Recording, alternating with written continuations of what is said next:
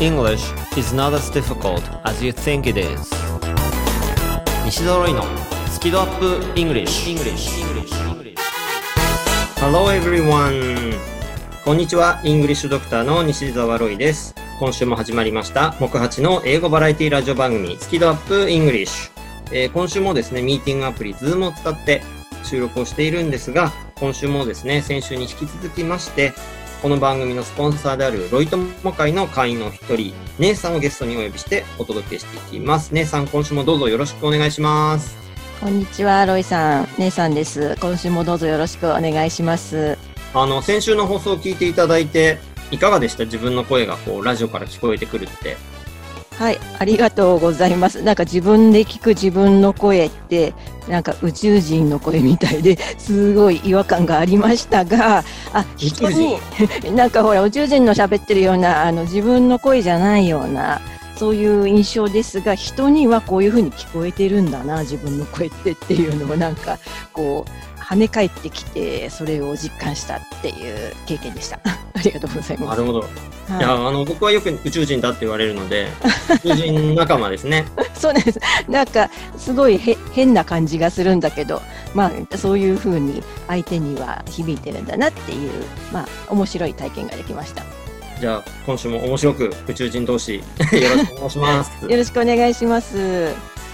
はい、この番組は英語のスキルアップがしたい皆さんに向けて、いきなり頑張って英語を学んでしまうんじゃなくて、まずは英語に対する好き度、好きな度合いをアップさせるというスキルアップをしましょうとお伝えしている英語バラエティ番組です。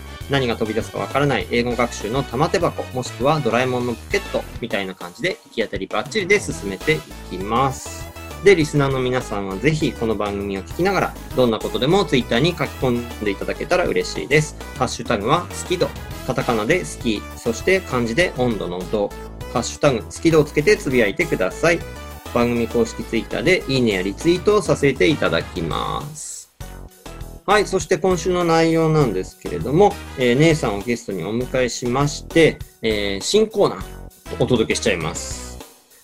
で、番組後半は英作文チャレンジを姉さんにも挑戦していただくという感じで進めていきましょう。それでは30分間よろしくお願いします。スキドアップイングリッシュスタートです。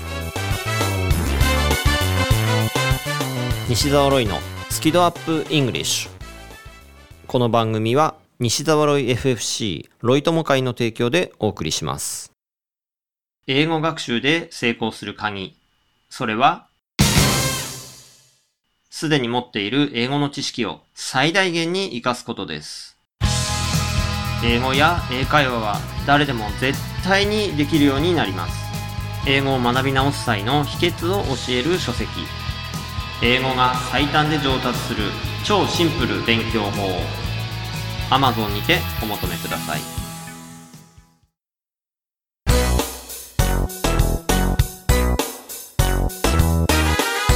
西澤ロイのスキドアップ English, English.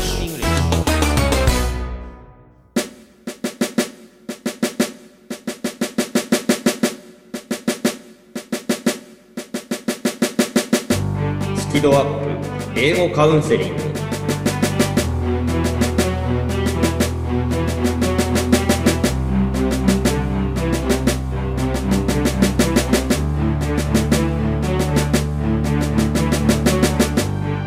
これは新コーナーでして、まあ要するにですね、英語学習者さんからの質問に答えたり、相談に乗ったりするコーナーという、まあそんな感じで、えーでも大阪にお届けしてみたいなと思います。はい、姉さん、あのーなんか、英語に関するご質問が終わりだとか、はい、そうなんです。あ、でも素朴な疑問なんですけれどもね。よく、えー、巷でアフターコロナ、アフターコロナって聞くんですけれども、なんとなく言いますね。うん、あアフターコロナっていうのはすごく違和感があってでアフター前置詞え前置詞接続詞として用いられてるんですかねこの場合は。でその後にコロナっていうなんていうのかな固有名詞が来てるででもアフターコロナがなんか流行語みたいになっているのがすごく気になっていてそこをちょっとぜひイングリッシュドクターに教えてもらえたらなというのが質問です。よろしくお願いします。はい、ありがとうございます。いや、いいご質問だと思います。で、まずお答えしちゃうと、after corona とか、after coronavirus っていう英語自体は正しいです。わかりました。はい。で、正しい間違ってるっていうのは、僕が言う正しいというのはネイティブが使っているという意味で、実際に使われている英語ですという意味ではい。正しいです。まあ、じゃあ、欧米でもその表現が用いられてるっていうことなんそうですね。あ、わかりました。はい。で、コロナっていうのはコロナバイラスの略語としてコロナはい。というのがあるので、例えばですけども、business after coronavirus。コロナ後のビジネスとか、はい。the world after the coronavirus。コロナ後の世界とか、はい。そういう表現は実際に使われているので、はい。英語として間違ってるわけではないということはまず、あの、押さえておいてください。はい。で、一個ちょっと面白いなと思う事例があって、はい。あの、ニューヨークタイムズで3月17日に出た社説があるんですね。はい。そのタイトルがすごい面白いなと思うんですけど、はい。Our New Historical Divide 歴史的な大転換点で BC and AC The World Before Corona コロナ以前の世界と and the World After 以後の世界っうんていうタイトルの社説が出ていてはいでこれってあの紀元前を BC って言ってはいそれ以後 AD でその西暦数えるじゃないですかそれに引っ掛けてはい BC and AC Before Corona and After Corona っていう表現をしてるんですよ。そうか、BC と AC なんです。AD じゃなくて AC なんですね。はい。面白い。だからそういうことを、まあ、ちょっとこれは言葉遊び的なところもあって、引っ掛けて表現したりもしてると思うんですけど、でもやっぱこういうのをみんな見て、それで、ああ、After Corona みたいな言い方を多分したりもすると思うんですよね。なるほど、なるほど。だからまずは正しい英語ですっていうところと、はい。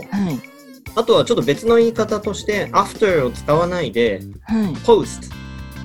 何々の後っていう意味の Post を使って、Post Corona はい。っていう言い方、こっちの方がちゃんとした言い方かもしれないですね。あの、ポストワールドワイドワーとかって。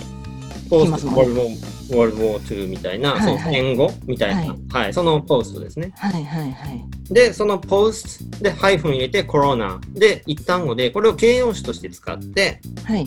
ポストコロナソサエティって言ったらコロナ後の社会とか、はい。ポストコロナビジネスモデルって言って、はいコロナ後のビジネスモデルとか、はいはい。そんな感じで形容詞として使うことができるので、はい。まあ、この表現もいいですよね。そのハイフンを入れて何々っていうことにするといろいろ応用ができそうですよね。そうですね。はい。で、どっちにせよ英語だと就職後なんですよ。この after corona とか post corona っていうのは。はい。でも日本語だと after corona。でこれ 名詞なんですよね。うん、そのい一個の塊の名詞になってますよね。そうそうそう。で、だから単独で使えちゃう言葉なんですよ。日本語だと。はいはい、で、多はい分、多分そこが違和感の原因じゃないかなって気がしてるんですよね。そ。そんな感じします。はい。だから英語だと after corona だけだと終わんなくて、はい。post corona だけじゃなくて、after corona の何なのかを言わないといけないわけですよ。はいはいはいはいはい。だからその the world after corona なのか、post corona society とかはい。っていう何かがいるのに、日本語だとそれなしで after corona って言えちゃうのが、ちょっとその辺がこう、やっぱ違和感というか違いなんだろうなと思うんですよね。なんかそれが独立した固有名詞みたいにして一人歩きしちゃうって日本語の特徴なのかもしれないですね。そうですね。名詞？はとして、こう一人歩きするのは日本語好きです。い。だから日日本語日本語英語みたいなアフターコロナという一つのフレーズになってっていうのはすごくあ今のお話聞いて結構そういうのって昔からあったななんていうのをすごい思い出してきました。うんはそういうキャッチフレーズ的な使い方しますもんね、日本語だい。と。しますします。はい。で、でも英語だと、やっぱこの after corona とか post corona っていうのは就職後なので、それが何を就職しているか、その就職された何かまでちゃんと考えないといけないっていう、ちょっとその構造はい。っていうんですかね、文法をちょっと意識しないといけないはいはいはいで。すね。でも日本語の感覚からすると、日本人の多くの人はその辺の文法が気にならない。で、これって僕ちょっと一種の英語病だと思ってるんですよ。その英語病とは、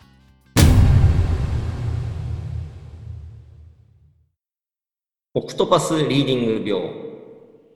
タコ。そうですね、タコなんですけど、うんあの、英語を読むときって、いきなり意味を理解するんじゃなくて、意味の前に構造、文構造とか品詞とか、そういう型みたいなのをつかまないといけないんですね。はい。で、その意味を肉だとすると、その構造とか型っていうのは骨に当たるんですよ。はいはい。で、いきなりその意味だけ考えて、構造を無視しちゃうのって、その軟体動物みたいな、骨がないみたいな感じ。あ、それでオクトパスなんです。そうです。そうか、そうか。だからその構造、品種とか、ちょっとまあ、あの難しいと思う人もいるかもしれないんですけど、そこをきちんと意識するのって大事なことなんですよね。なんかこれ今の話ってすごいなピンときたんですけれどもそうやって英語を話していけばいいんですよね、だからアフターコロナみたいに風にして英語を話そうとしちゃうと、うん。その後が続かない。なんかそれがうん。単独のフレーズみたいにして感覚として捉えちゃうけど。でもなんていうのその家は土台があって、えっと、そパーツがあってでそれで成り立つみたいな話でそれを日本人って多分あんまりこう得意としてないから言葉を喋るときにそれをすごく意識したらっていうのをそこのアフターコロナとタタコの話ですっごい今分かりました。よかったです。なんか実感していただけたなら。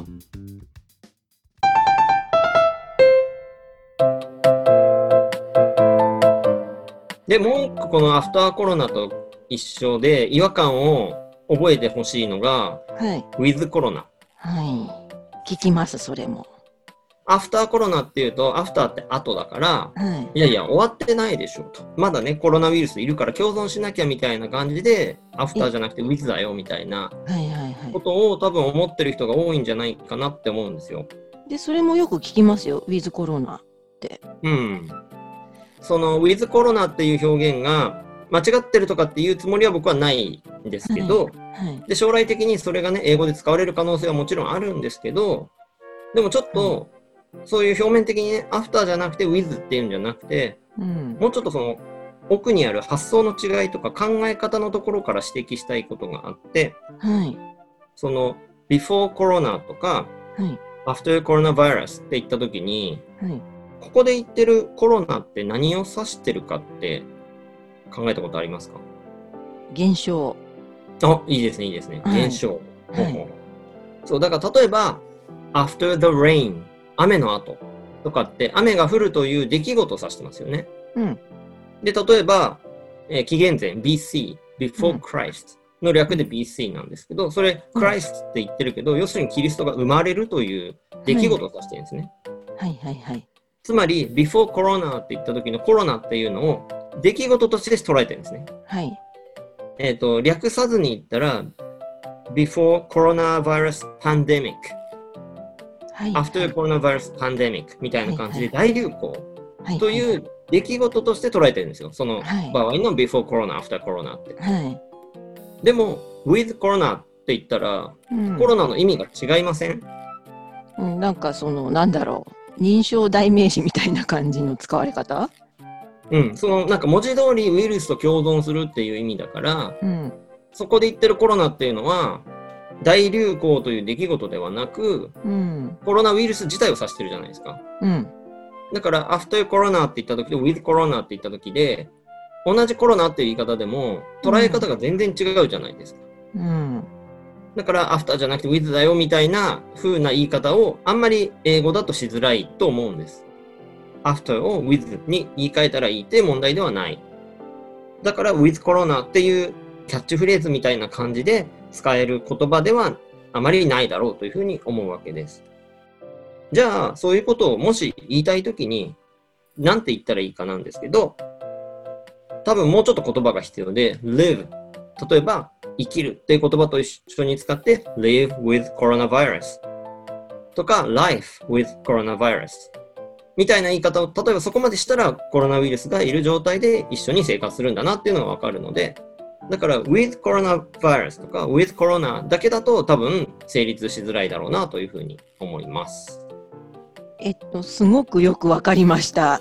そのコロナウイルスっていうすごく稀な経験をしたことによってまた英語としてどういうふうにそれをこう語っていくかっていうのがとてもあの身につきそうですごく明快な説明をしてもらえて嬉しいです。ありがとうございます。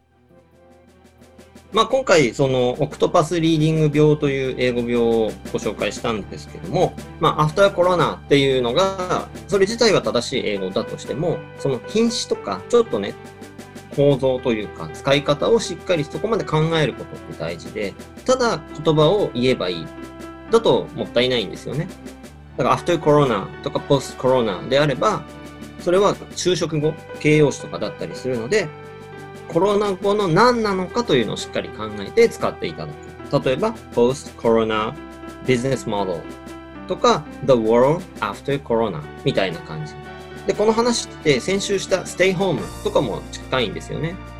stay home もう標語になってますけども、ここでのホームは副詞であって、えー家にっていう意味なんですよね。名詞ではないんですね、このホームは。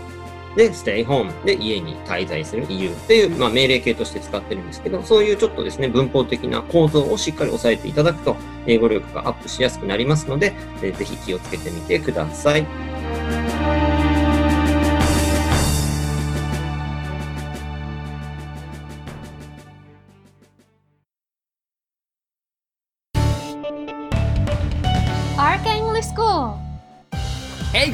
It's me Richard.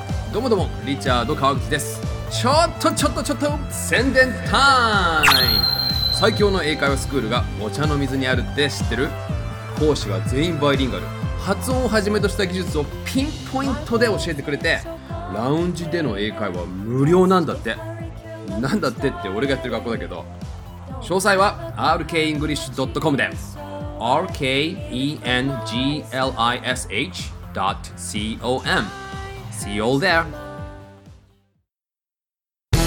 English is not as difficult as you think it is 英語はあなたが思うほど難しくはありません西ドロイのスキドアップ English 英作文チャレンジチャレンジイエーイはい、ありがとうございます。えーこの英作文チャレンジのコーナーでは毎週一つのお題を出します。そのお題に対してまるで大喜利のように自由に英語で答えるというコーナーです。英作文というと正解が一つしかないと思っちゃう人もいるかもしれませんが、現実世界の英語では答えは無限にあります。大切なのはコミュニケーションであり、伝えようとする気持ちですから、ぜひその気持ちを乗せて英語を使ってみてください。で、さっきね、ちょっと文法の話をしましたけれども、あの、間違いとかを恐れずに、まずは使うことが大事ですので、どんどん知ってる表現を使って、英語を使ってみてください。で、まず我々が先頭を切っていろいろと表現してみますので、リスナーの皆さんはその後で番組が終わってからゆっくりと自由なお答えを Twitter に書き込んでください。ハッシュタグは好き度に加えて英作文チャレンジ。チャレンジはカタカナですね。英作文チャレンジとぜひつけてください。では、今週のお題を発表したいと思います。after はい、今週のお題は、アフターコロナから取ってですね、after です。それでは Thinking Time 行ってみましょう。どうぞ。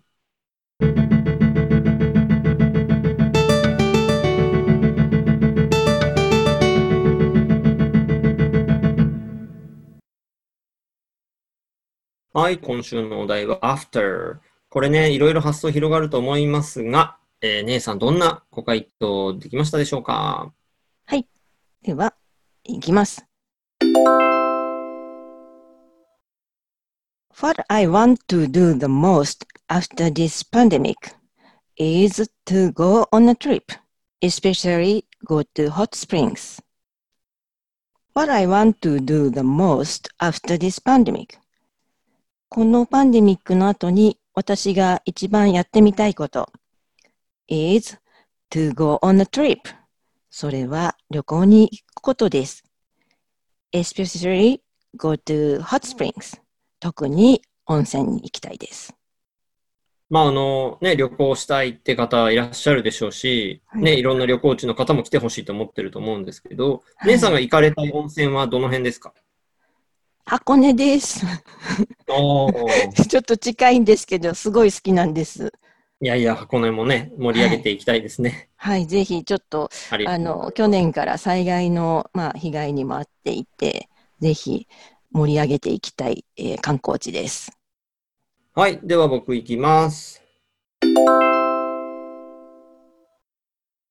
After 20 plus years of research and practice, I wrote a new book on how to learn English again. えー after 20 plus years, 20年以上の of research and practice 研究とか実践をした後、ここで after 使いました。で、I wrote a new book 新しい本を書きました。on how to learn English again 英語を学び直すということに関する新しい本をですね、書きまして、それが実は先週21日に Amazon Kindle で発売になったんですよ。もうすっかり告知するの忘れてて。姉さん拍手ありがとうございます。英語が最短で上達する超シンプル勉強法というですね、えー本をですね、出しましたので、もしよかったら皆さん読んでみてくださいといきなり宣伝してみました。おめでとうございます。ありがとうございます。じゃあ姉さんもう一つお願いします。はい。I have been working day after day.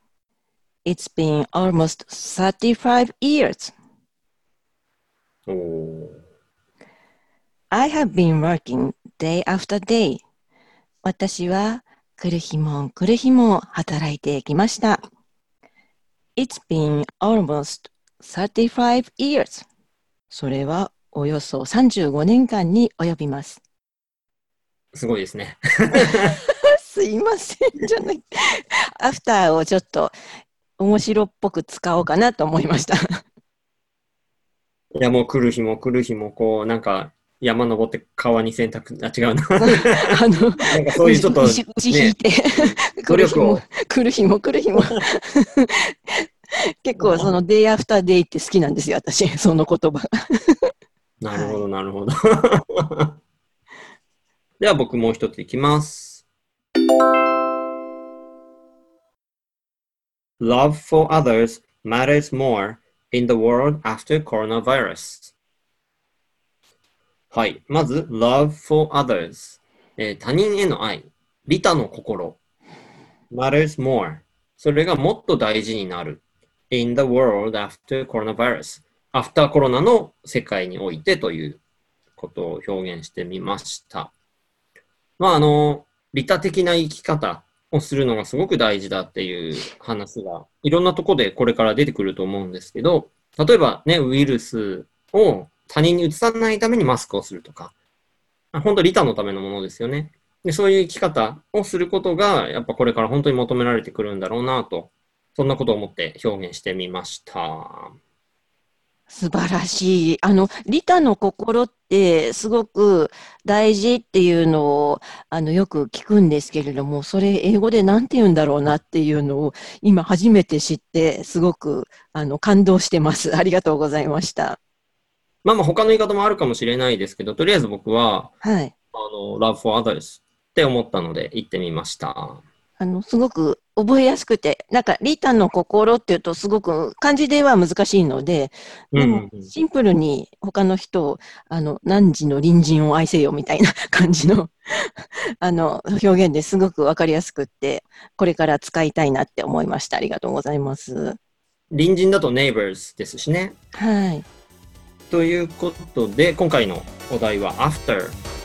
まあ、after コロナ的なこともいいですし、after なので何かの後こうなったみたいな言い方もできるでしょうし、他にも例えば look after っていうと世話をする、面倒を見るっていう、例えば子供のね、お世話してる方はそういう表現も使えるでしょうし、あと take after っていうと、例えば親とかに似ているとか、そんな表現もあったりしますし、実は after っていろんな表現ができると思います。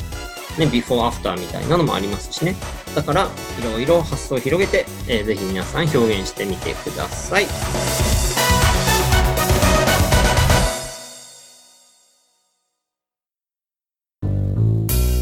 英語が話せないのは知っている単語を使いこなせていないだけだから1日15分の動画レッスンでエゴイヤ病直訳スピーキング病英語コミュ障が治ります苦手意識が強い人でも2ヶ月以内に英語ができる人に返信。それが頑張らない英会話レッスンです。5時間分の無料レッスン動画をプレゼント中。詳しくは西澤ロイの公式ホームページをご覧ください。あなたはもう英語が話せるんです。話せるんです。話せるんです。話せるんです。西澤ロイのスキドアップイングリッシュ。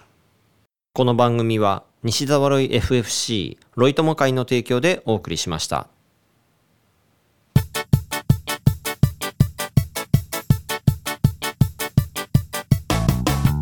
姉さん、2週間どうもありがとうございました。ありがとうございました。姉さんって今後、どんなことを目指していらっしゃいますか？特に英語に関して。はい。先週、今週、この放送に出させてもらって、で、いろいろと自分が今までどうやって英語と向き合ってきてっていうのを棚卸しできたような感じがしてます。で、えーこういったコロナっていう、その全世界でいろんなことが起きるような、こういうタイミングで、また何か自分が英語を使って、世の役に立てるっていうなんかちょっと大げさな話になっちゃって申し訳ないんですけどそんなことを仕事をしながら目指していかれたらなって今思っています。もうどんどん活躍してください。ありがとうございます。あのロイさんとまたお話ができたことがそれの一つのきっかけにもなりました。はい、ありがとうござあいまりがとうござす。いました。そして、来週なんですけれども、特別企画があります。題して、第2回英作文チャレンジ大会わ 姉さんありがとうございます。